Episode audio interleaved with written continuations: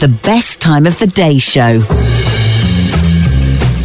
I don't know about you. There's certain things that you really like. You have a, a, a dish you like. You have a signature dish you make, maybe, or something. Uh, Kerry, my wife, the dark lady, uh, always refers to things that I really like as comfort food. It's not haute cuisine. You know, I think like a, something that can be served in a bucket is ideal as far as like chili, spaghetti bolognese, this sort of thing. Comfort food, she calls it. I think it's haute cuisine myself. Uh, but occasionally, uh, you know, if you go to a, a greasy spoon, you know, you're thinking, oh, the full English looks like a good idea, you know, and then there's that. Does that mean am I going to have the black pudding or not? Uh, and then the big question is, are the tomatoes real tomatoes or tin tomatoes? I'm, I must admit, I'm a tin tomato man myself.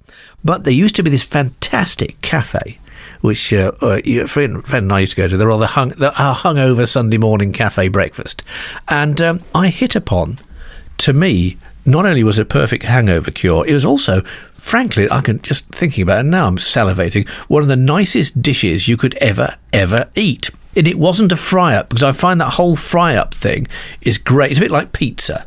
The idea, the idea of pizza is marvelous, but halfway through you think maybe not such a good idea, and afterwards you think actually I've had too much of this. And if it's a greasy spoon, you know, the indigestion starts a couple of uh, central heating for kids, as the advertising used to go, uh, about an hour later. So that's not such a good idea. So I, over years, I've come across, to me, the perfect breakfast, which most people look askance at when you tell them what it is, and I'm about to do that. This is a dish which, uh, if it's done properly with the right quantities, means you sometimes need extra dishes to go with it. It's a bit like uh, Chinese or an Indian, you know, you have extra bits by the side, like the naan and things like that. So we used to go on a Sunday morning to this cafe, and there was the, the, the waitress there who was, you know, always a delight, and she'd see me coming, and she'd know exactly what it was that I wanted. And on one occasion, after being there for a few weeks, she came over and she looked at me and she took my mate's order and she looked at me and said to me, So, you'll be wanting your usual hideous concoction then? What do you mean, hideous concoction? This is proper food, this is.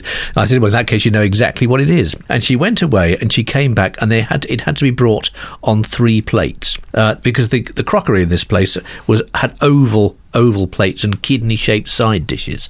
So, in the main oval, you had a couple of lightly poached eggs. This is, I said this is haute cuisine. Move over, Jamie Oliver. A couple of lightly poached eggs and two or three sli- thickly cut slices of corned beef. On the side dish, on the right, because I'm, I'm a stickler for this, baked beans.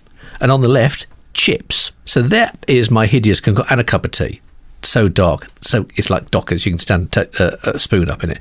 To me, that what she termed as a hideous concoction is actually the breakfast of champions, and I don't know why. If I was ever on, though, I was asked to go on Ready Steady Cook once, and we said we'll only. Um, Janice Long and I and I said oh, we'll go on, providing we can go on Celebrity Ready Steady Cook. Still waiting to hear from them actually, but that's going to be my dish when I get on there. The best time of the day show is back tomorrow. La di da.